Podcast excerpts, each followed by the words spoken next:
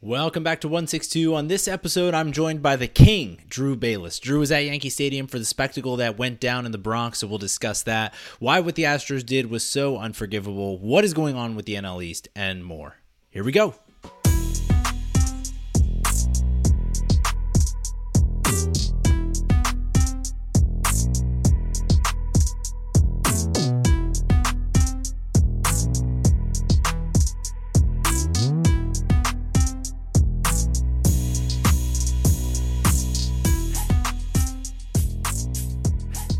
All right, welcome back to 162. I'm your host, Adam Vasquez, and tonight I'm joined by our first guest with multiple appearances. They call him the King, Drew Bayless. Welcome back, Drew. Thanks, Adam. Got to uh, got to make sure I'm not overworked, getting getting some rest in uh, in between. But it's uh, great to be uh, yeah. to be back on with you again. I appreciate it. No problem. Already setting the standard, making making your case for uh, 162 Hall of Fame. But um, before we dive in, Drew, we always do anniversaries to kick off our shows, uh, and today's anniversary is a special one. If you had to guess, who is the catcher with the most home runs in history? You probably know this. Man, I I want to say I want to say Johnny Bench. If it's not him, then I then I don't. But I feel like I've read a lot of coverage about Johnny Bench recently, so he's the first one that comes to mind. It's not Johnny Bench. It's uh, a little more recent than that. So happy anniversary to Mike Piazza, who uh, who in 2004 passed Carl, Carlton Fisk for the most home runs by a catcher, um, hitting his 352nd bomb as a catcher. And he did it in style, smashing a 405 foot Oppo taco at Shea Stadium. Funny story about about old Mikey. Uh, my Spanish teacher growing up was the chaplain for the Mets. And so I got to go to a bunch of like Mets games and spring training and all this stuff. And Mike Piazza wouldn't talk to us because we weren't specifically Catholic. Like it was just like a general chaplain thing. Um, and he was offended by that. So I've never liked him, but um, congratulations to you, Mike, on uh, on that achievement. Wow. Yeah. Good. Did not. That's a crazy, wild, wild story. Did not know that, but good for good for Mike. I know his family had some roots in uh, PA too. I know. I think he had like a Honda dealership in the area yeah. for uh, in the Philly area for a while. So yeah. So good for uh, good for Mike. Good for Miguel. Okay, uh, so we're going to get to the main part of the show here, Yankees Astros. But before we do, I wanted to get your take. I ran a poll this weekend and was trying to figure out my AL team. Um, I don't know if you voted in it, but because there was some Yankee some Yankee nods, so I assumed maybe that was you. But um, there, I, I ended up going with the A's, and I just wanted to get your take on if my logic was sound. Basically, went with it with them because Philadelphia roots. Um, the the the the, the like Miguel Tejada, Eric Chavez, uh, Barry Zito, all white uniforms hooked me in when I was younger. Um, and then uh, what was the other? What was the third reason? I can't even remember the third reason. But yeah, how, how, like in terms of picking AL teams, um, what do you think of that? Yeah, I did give a I did give a vote to the Yankees. I figured they probably weren't gonna weren't gonna get it, but I think the A's are I think the A's are always a I think the A's are always a good choice with the caveat that I think you're you're setting yourself up for some disappointment in October. I was on a podcast. So. Um, I was on a podcast a month ago where we were going over season predictions, and I basically and they basically said I don't have the A's in the playoffs because I'm tired oh, of no. just their brand of you know that they're in the wild card game every year. They lose right. the wild card game, and the Twins are kind of the same way, actually. But at this For point, sure. I'm like, give somebody else a chance. You're not going to do anything when you get into playoffs, so just like like just like leave and give somebody else um and give somebody else a shot. But um, yeah. but I think they are. Uh, look, they're playing well. I think they're a fun team. I like a lot of the guys on that team individually. Um, Laureano, um, Canha. Oh, um, oh, Laureano's amazing. I mean, so much fun to watch. He's unbelievable. So so yeah, I think um, you know, you can have um you can have a lot of fun rooting for them and maybe you'll be the kind of charm that changes it. I just wouldn't have I just well, wouldn't have high expectations in the uh, in the AL wild card game. Knowing my rooting interest as well as you do, uh, me being the charm is pretty low, low uh, probability. But um, but yeah, we'll hope we'll hope for the best. I mean, I will say that's part of what drew me to them, I guess, in that uh, I, I guess I like the pain. I wanted, I honestly wanted to pick the Yankees. Like I think I even said that in the because uh, just because I, I like the Yankees anyway. Um, which is which is unusual for a Philly guy, but uh yeah, I just had to, you know, try to mix it up a little bit, do something different. So we'll see where it goes. They are three and zero oh since since that, so I'm I'm at least leaning into that, you know, for the time being. Yeah, they've really had a wild kind of season just in terms of the awful start. Then the what what was it was thirteen game yep. winning streak. You kind you can root for former Philly great Cole Irvin out there uh, out there too. Dealing last that yeah. to it. All right, but let's get to the main main story here, which is uh, they're playing right now, game two and um, last night we had game one. You were at the game of Yankees Astros, the revenge game for the Yan- revenge series, really for the Yankees.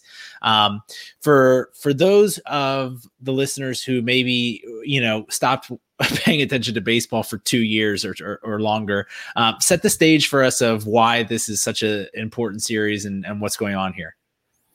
Yeah, I think this had really been a a long time come in. I think one uh, series that Yankees fans and I think really all of baseball kind of had circled going into the 2020 season pre-pandemic and then when the schedule you know obviously when that you know all that upheaval had circled again um now the uh the astros had ended the yankees season actually three different times 2015 in the wild card game 2017 in the alcs and then 2019 again in the ALCS. And at mm, first, when good. it was hap- and at first when it was happening, the Astros to a lot of people were kind of like a like likable team. Like I remember actually oh, yeah. the 2017 World Series before we knew anything, like being happy for them, pulling for them against the Dodgers a little bit, and then and then all the the sign stealing um, accusations come out. There was I feel like a week stretch in like January, February 2020, where baseball just like lost its mind. I mean, it was something,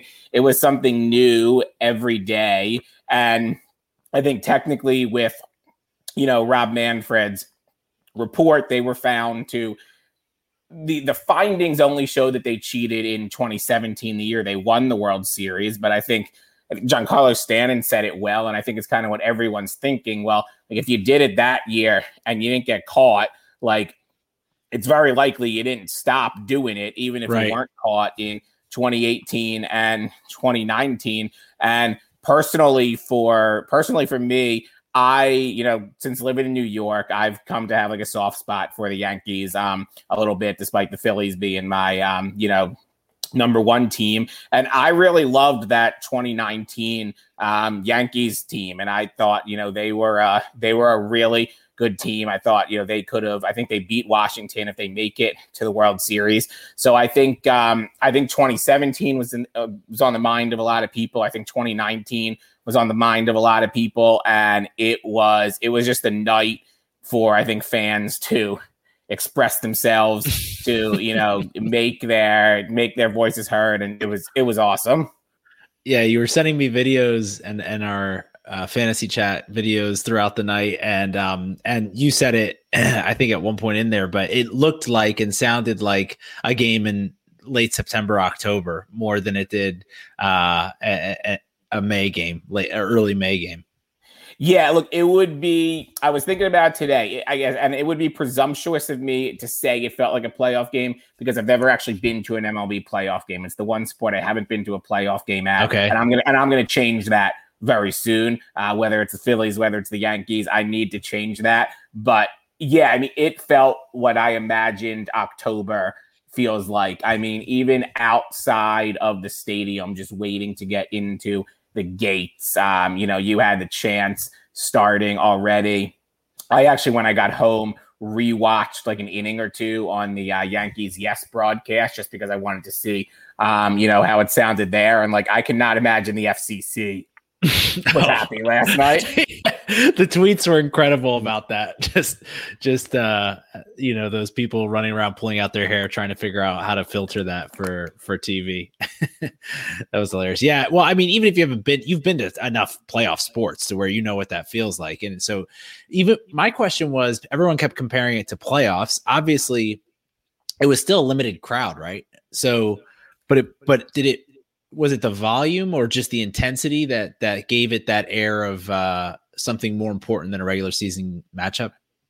Yeah, I think it really was the intensity. It was definitely loud. I've heard stadiums that when they are full capacity are much louder, but for right. for 10,000 it was it was pretty loud and I mean really they were just they were just on it the really the entire night. Like the chants really didn't stop even when the Astros weren't batting, even when they were in the field at the um at the it was the fifth inning. Altuve grounded out to end the inning, mm-hmm. and and and look, I think this happens. I don't think this is like crazy, crazy uncommon, but he didn't even go back to the dugout, kind of do that like walk of shame where people are, you know, yelling at you as you're walking into the dugout. Like he just stayed out on the field, and Correa ended up bringing him his glove and his hat. And there's a moment where just like he's the only one standing on the field, and people are just, you know, booing and doing the and doing the FL Tuve chants, and yeah, the Bregman er, error later in the game, and yeah, right. it was it was it was awesome. Yeah. Okay. So let's get to some of that because I, I, have questions about the Correa Altuve thing. But first, uh, to to sort of recap it, it starts off Altuve is getting crushed from from the from the jump. I mean, the whole stadium it sounded like was was killing him, and then in the first, I believe Bregman hits a moonshot. That was the first inning, right? Yup, hit a uh, hit a deep home run off uh, off Domingo Germán, and right. it could that it could have taken. He was pretty fired up in the dugout. It could have taken the crowd out of the game, and then Stanton answers right away off Greinke, yeah. and you know it's a it's a madhouse again. Yeah, it was a great moment. Just as a fan of baseball, I'm not a Bregman fan personally, but it it you you need the villains to show up as the villains, you know, to be able to. It's like it's like um T.O. uh, coming back in the in the Cowboys jersey. Like you need them to be hateable. So I was kind of glad he hit that home run and and kept it interesting. But then the Yankees uh, end up coming back, taking control and, and winning the game. Um, I guess one of my questions is why do you think it is? I, I get the MVP thing, but it seems to me being pretty separated from it that Correa is the more hateable individual in the whole scenario, but it seems like most of the attention goes to Altuve. Uh, what was your take about that being in the stadium there? Yeah, Altuve is definitely seen as kind of the poster um, boy from a Yankee perspective. He got the brunt of the individual chance. The boos were definitely the loudest for him. I think it's I think it's two part. I think it is the 2017 M- AL MVP vote that was super close between him and Judge, and then also just the way 2019 ended with the mm. with the hmm. walk off over over Good Chapman, point. and just from what I know about just from what I know about their personalities um, and all, I think Correa has been very outspoken where I feel like he likes the attention and maybe mm-hmm. it doesn't get to him as much, but but it really seems like it does kind of bother Altuve a little bit. I think we saw um, you know, even last year you didn't have the fans, but just it seemed like just the like kind of stress of it was wearing on him where he had a terrible regular season. I think even in the field had like a kind of the yips um, for, right. for yeah, a week or two. So he's definitely he's definitely the poster um, child, and I feel like it'll I feel like it'll stay that way too, especially if Correa signs somewhere else. See what happens in the future with um with him, but he was definitely public enemy number one for sure. Yeah, it's like sort of like a blood in the water type of thing. They can sense that that it actually matters to Altuve, so um so pour it on uh versus maybe Correa being able to deflect some of that. Speaking of his free agency, I mean, the Yankee fans are clamoring for a shortstop. what would happen if Correa goes and signs in New York? Oh man, I mean, there's been there's been weirder things. I'm trying to I'm trying to think recently. I guess um, what you had you had Ellsbury come over from the Red Sox yeah. after winning a World Series, right? You A-Rod, had like um, pseudo signed with the Red Sox for a second. Yeah, it's a great one. You had you had John, you had Johnny Damon. Um, yeah. I I feel like look, I, I know I know business is business, and if somebody gives you like the money, you go. So this could age very poorly, but I feel like that's one where like the sides just like avoid each other like like the plague a little bit. Like I just yeah. feel like there might be just like too much bad blood there for that to um for that to be a thing. Yeah, it would be interesting. I don't know if I haven't seen much from Correa's side to to talk about it, but I have seen just some people speculate like the Yankees, you know, although I think that's a little overblown how much the Yankees need a shortstop, but um people talk, like to talk about it and and his free agency pending. He is earning himself some money, uh, you know, and, and the Yankees usually can open up the the bank account, so it'd be interesting. What about just in general? Is this just a rivalry now? Like, is this just a an on? It's not just about the cheating thing now. Like, is this obviously Red Sox Yankees is always one, um, but is this just a new rival for the Yankees in your opinion moving forward? I think so my big thing, and I know we're I know we're gonna do a hot takes um section, yeah, so I don't yeah. want to I want to save a little I want to save a little bit for that. But like okay. this this isn't going away anytime anytime soon, no matter how much like no matter how much like the Astros or like people around the Astros like want it to go away, like this isn't this isn't dying out. Now now I think the key for the rivalry and one of the thing that I one thing that I think makes this a little tougher than say Yankees Red Sox is they come in once a year as opposed to the Red Sox who come in three or four times a year. So for it to really be a rivalry, both teams have to be good, um, mm-hmm. really. And I, when I did my preseason predictions, I had them meeting up in the ALDS, which will be oh. wild if it happens.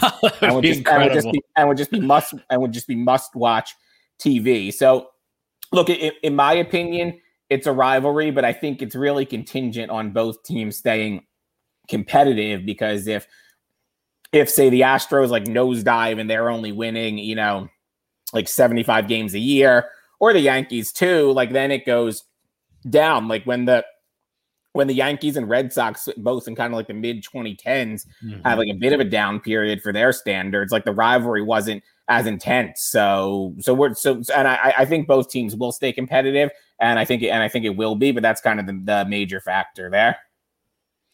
Yeah, it's interesting because uh, to your point, they need to stay competitive, and then there's already been a lot of turnover on the roster, and even more to come. I mean, the main guys are still there: Altuve, Correa, uh, Bregman, but um, there's a really strong chance Correa is not there in the next season. I don't know what I don't even know what Altuve and I think Bregman's there for a while, but you wonder how that changes things um, when when some of those guys move on to different spots. How how Yankees uh, fans view it.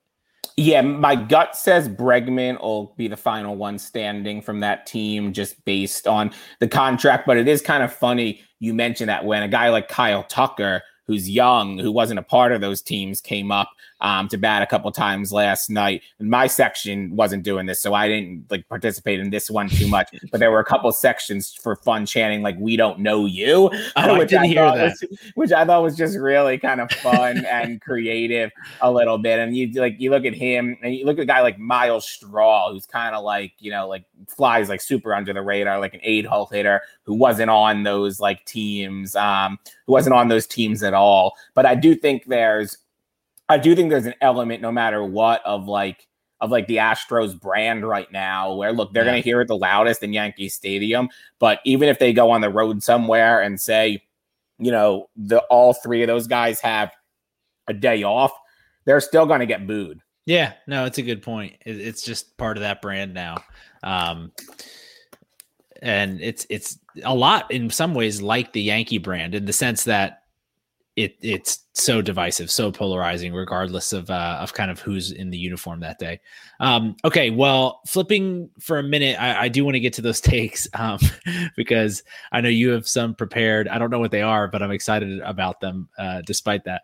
But so going to our our you know our main uh, focus, I guess, as fans, which is the NL East. I just wanted to get a couple of your thoughts on what's going on over there. I mean, the Phillies right now are the leaders through a, a whole month with a 500 record. Uh, the Mets have fired their hitting coach and are 11 and 12, and the Braves just lost their starting catcher and are 13 and 16. Uh, you know, what do you see out of the NL East? Are you surprised at all? I mean, are you are you concerned about any of the uh, preseason thoughts you had, and, and where do they go from here?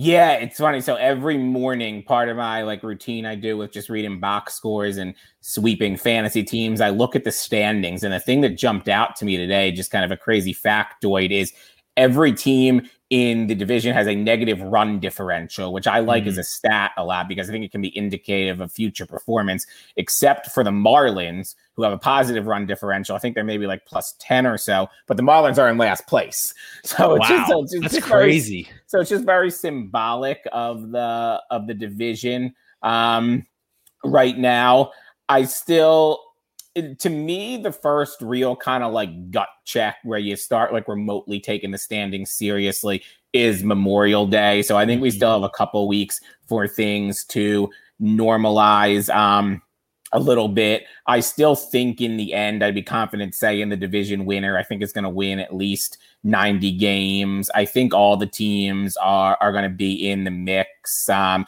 yeah, my uh, my preseason prediction was that the Mets win it with 92 and i do i do still like them in part because like there's no way lindor can be this bad like the whole season right? Like they're playing 500 ball where they probably have like a negative war player right now. They have uh, they have carrasco um, coming back. I know DeGrom had a bit of i think of a scare with uh, with with the arm but seems um but seems okay. So i still i still like the mets but i think it's yeah it's it's I, I did not expect so much kind of parity mm-hmm. early on. I thought somebody would be over 500, certainly.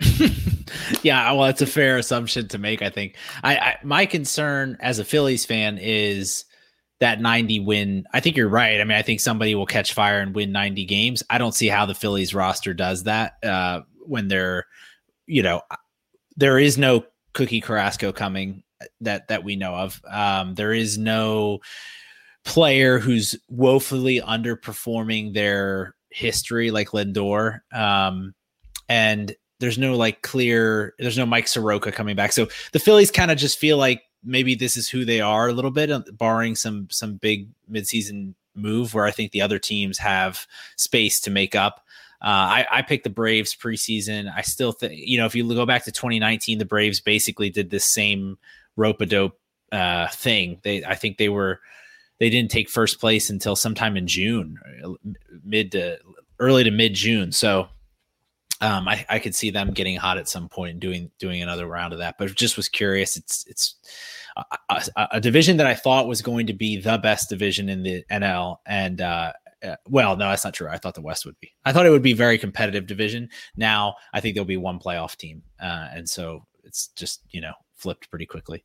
Um, yeah, I do. I do think it's a great point by you. What you said about kind of some like the reinforcements coming. I was thinking about that too. Like I know you think about the Phillies, and I guess I, Segura was playing well, so getting yeah, him back yeah. will help, and like Archie Bradley could help. But if you think about the other teams, like the Mets have the Mets have a Carrasco coming. The Nationals have a Soto and maybe a Strasburg um, at some point. The Marlins have Starling Marte and maybe a former Philly prospect, Sixto Sanchez, Oof. if he gets cleared to pitch at some point. And then you have Soroka with the Braves. So it kind of felt like this was an opportunity where it seemed like the Phillies had a chance to like front run a little bit yeah. to kind of build a bit of a a bit of a cushion and they they started off well in the first week but otherwise really haven't really haven't done that so yeah I, I think if you were to rank the teams in terms of like who has the best reinforcements coming, they're kind of at the bottom of that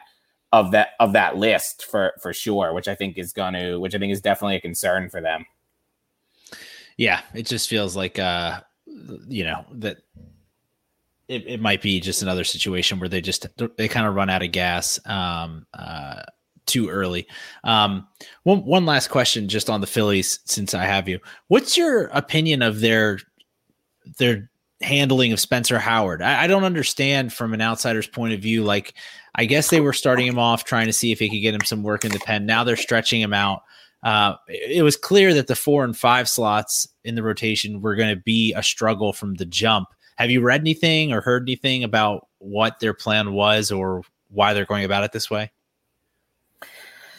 I remember coming out of spring training, Dombrowski said he wanted to limit, I think, the overall innings Howard threw um, this season. But to me, I kind of always thought that was just a little flawed. I remember, I think it was two weeks ago, it was a Sunday game in Colorado. I think Chase Anderson, who I think actually pitched like an okayish game tonight, just just got crushed yeah. that day. I think was out of the game in like the third inning. And I just remember tweeting, I'm like, this makes no sense. Like you really have kind of slop with your number four and number five starters. Um, and you're just wasting somebody with Spencer Howard, who, mm-hmm. you know, has actual potential. I think he was pitching in a game that was like nine to three Colorado. And it's like, if the innings are limited to begin with, why are you using him in a situation like that? Like that yeah. just doesn't make any sense. Like that's a time where you throw. I don't know. That's David that's Hale. a time where David Hale pitches. Yes, and, and, and just and just here, David. You know, eat five innings and save my and save my bullpen. Give up so fourteen it, runs. Yeah. So it's it's see basically like I think you called him a human like white flag. Like it's basically what he's basically what he's been. Um so yeah, it seems now like they might be trying to get Howard um stretched out a little bit, but yeah, I'm sure there's some research that supports this, which is why they did it. Like I know you think about what the maybe the Dodgers did with um Urias a couple years ago, and there's mm-hmm. some other like young arms who teams have tried this with. But I think when you're when you're a team like the Phillies and Matt Moore and Chase Anderson are just destroying your bullpen every two out of five days, you know, you might as well give the ball to a guy like Howard, who at least has some potential where you can learn stuff. And if he only throws four or five innings, they're probably going to be better innings than what Moore and Anderson d- did would do. And if they're not, at least you know you're he's getting reps and you're and you're learning and also I, I hope we're going to see Howard in the starters role um, at some point. But their yeah. their plan definitely did not kind of pass the just like the eye and the smell test there for certain. Yeah, I saw today. I think he was he's he's getting stretched out in Lehigh or whatever. So seems like they're headed that way. But I mean, the fact that Vinny Velo is is seems like a breath of fresh air uh, in that fifth spot means you're in a bad position organizationally. So hopefully that's something and look, we don't know that Howard's going to be good. He was had a rough time when he came up uh, last year. I do think the shortened season impacted a lot of young pitchers where it was just hard to get into a groove. Um, but we know that Moore and Anderson aren't going to be very yeah. good. So you might as well find out what you have in Howard. Yeah, yeah. Totally agree. All right, so I've been excited for this uh, since since you texted me and you said you had some bullets in the chamber here. But uh, moving into three strikes and then we're out. How many how many of these takes do you have?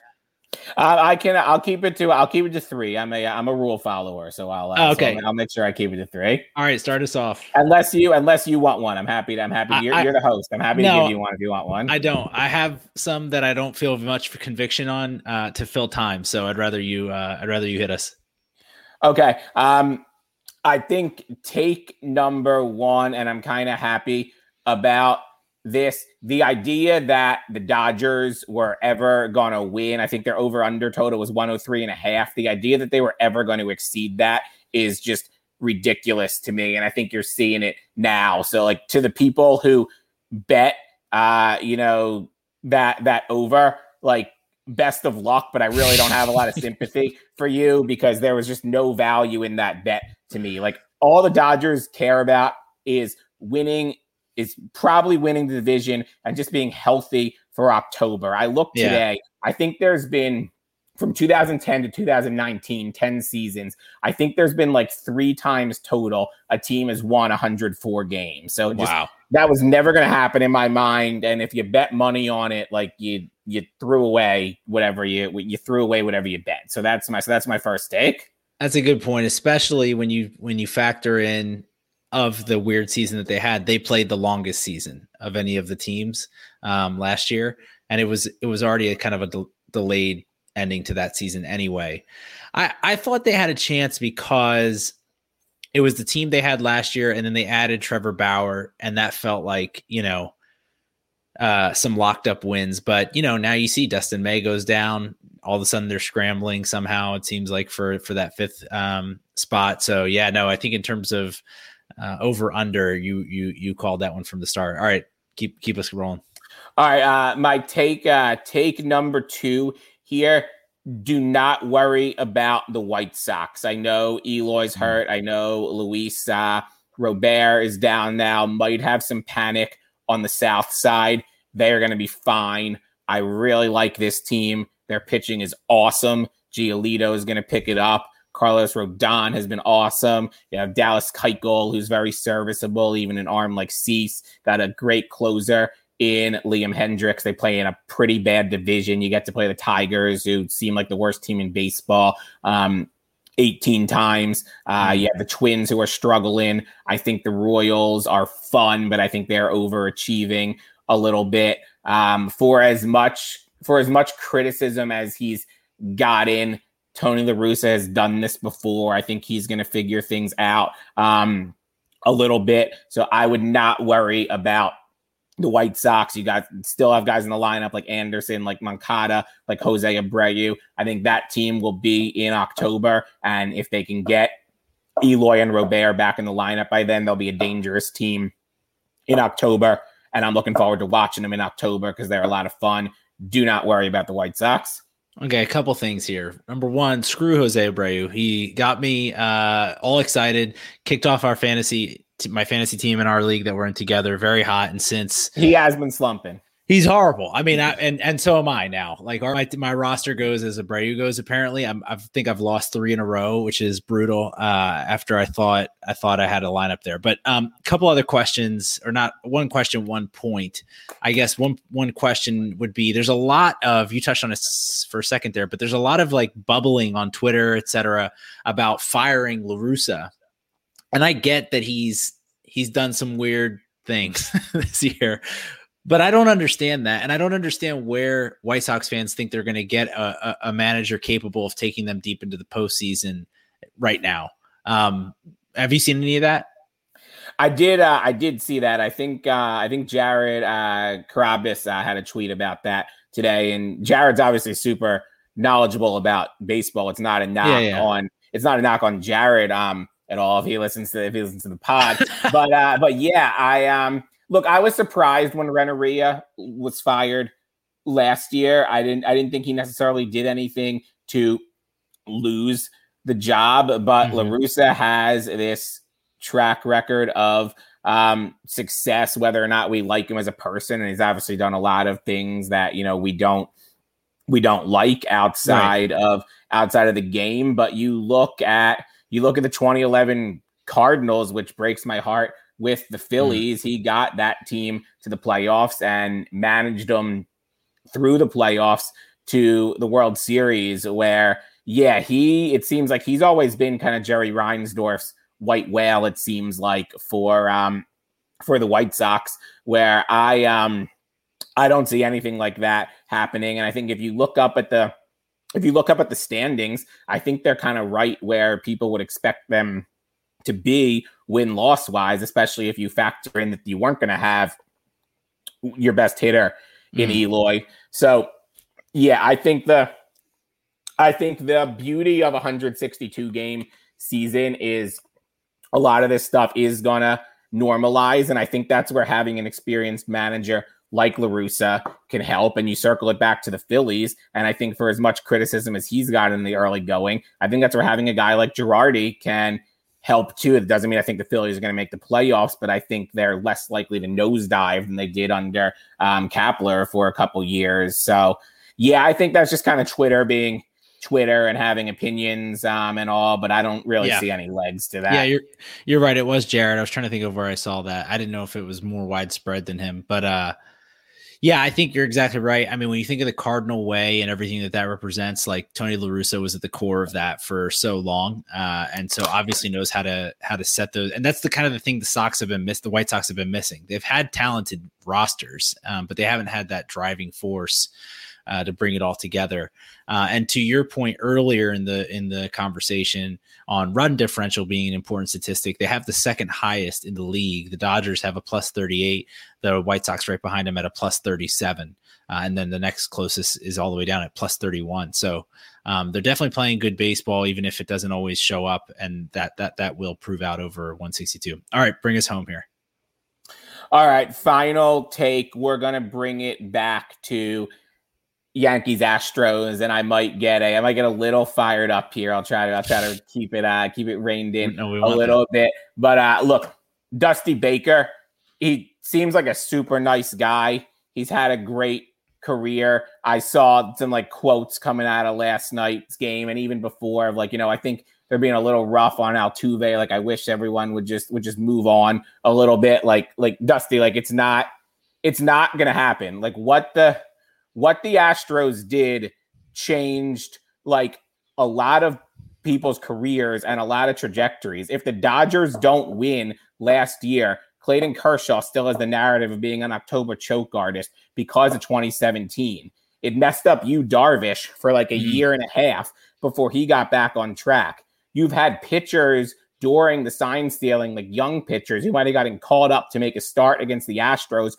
who got lit up, sent down, and maybe never came and maybe barely got another barely got another shot again. So like this isn't this isn't going away. And I even saw I saw tweets from like Astros Twitter even around like spring training when they were getting booed, where it's like where it's like, oh, like like look, look, like like I don't really think this is appropriate right now during like the pandemic. It's like, no, like you don't get to play that card. Like we can walk and chew gum at the same at, at, at the same time. They're not mutually they're not mutually exclusive things. And what the what the Astros like what what they did what they did will be remembered for a long time. In my opinion, like 50 years from now, like they will be a trivia question of like this team won the 2017 World Series, but people don't acknowledge it because of the cheating scandal. And that's what they will be, and that's what they will be known for. So like yeah, like like like Dusty, like it's not like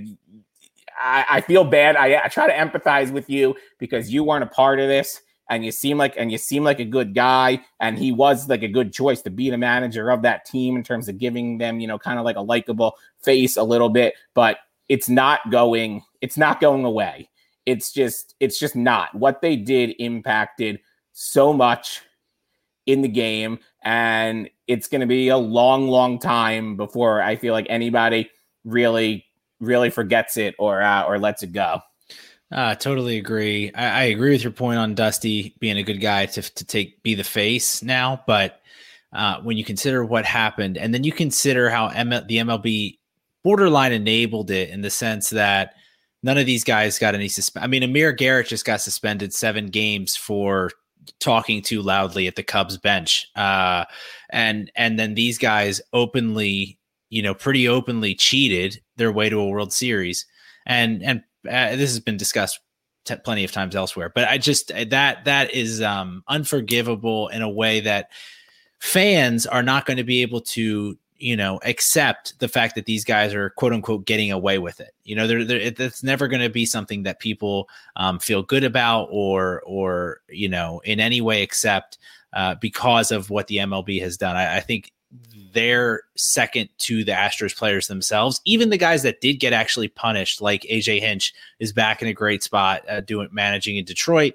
I mean, I guess Jeff Luhnow hasn't uh, gotten a job, but everybody else really associated and Beltran, uh, everybody else associated Cora with it back is, with the Red Sox. Yeah, even. Cora's back. All the players are are playing or playing elsewhere, so it's it just feels like they completely got away with something and fans don't forget that type of stuff so um totally totally agree with you i think it's going to continue for as long i will i i wonder how it lasts past the players the current players but i think as long as those guys are involved it'd be like you know if um the same questions that bonds got at the end of his career if that happened way earlier uh, it would it, it would be a similar thing. So um, totally agree with you. Drew, thanks for coming on. Oh, go ahead.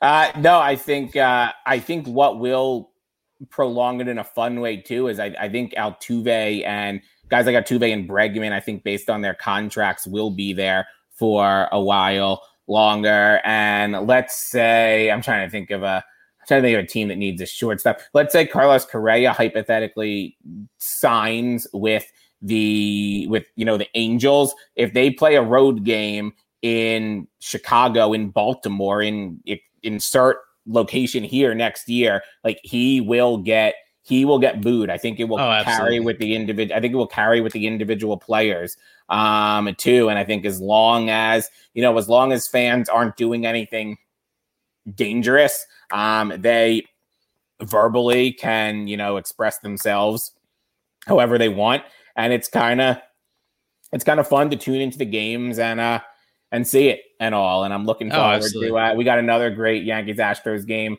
tonight, and I'm looking forward. We got another one tomorrow, and maybe they'll uh, meet in the playoffs, and we'll uh, have some fun. As Jonah Hill famously said, "People don't forget." People don't forget. Uh, Drew, thanks so much for coming on. Always enjoy it. Definitely, we'll have to keep your record of the uh, the most appearances by guest uh, going here in a little while. But um, enjoy the conversation, and uh, thanks for thanks for joining us. You got it. Appreciate it, Adam. Take care.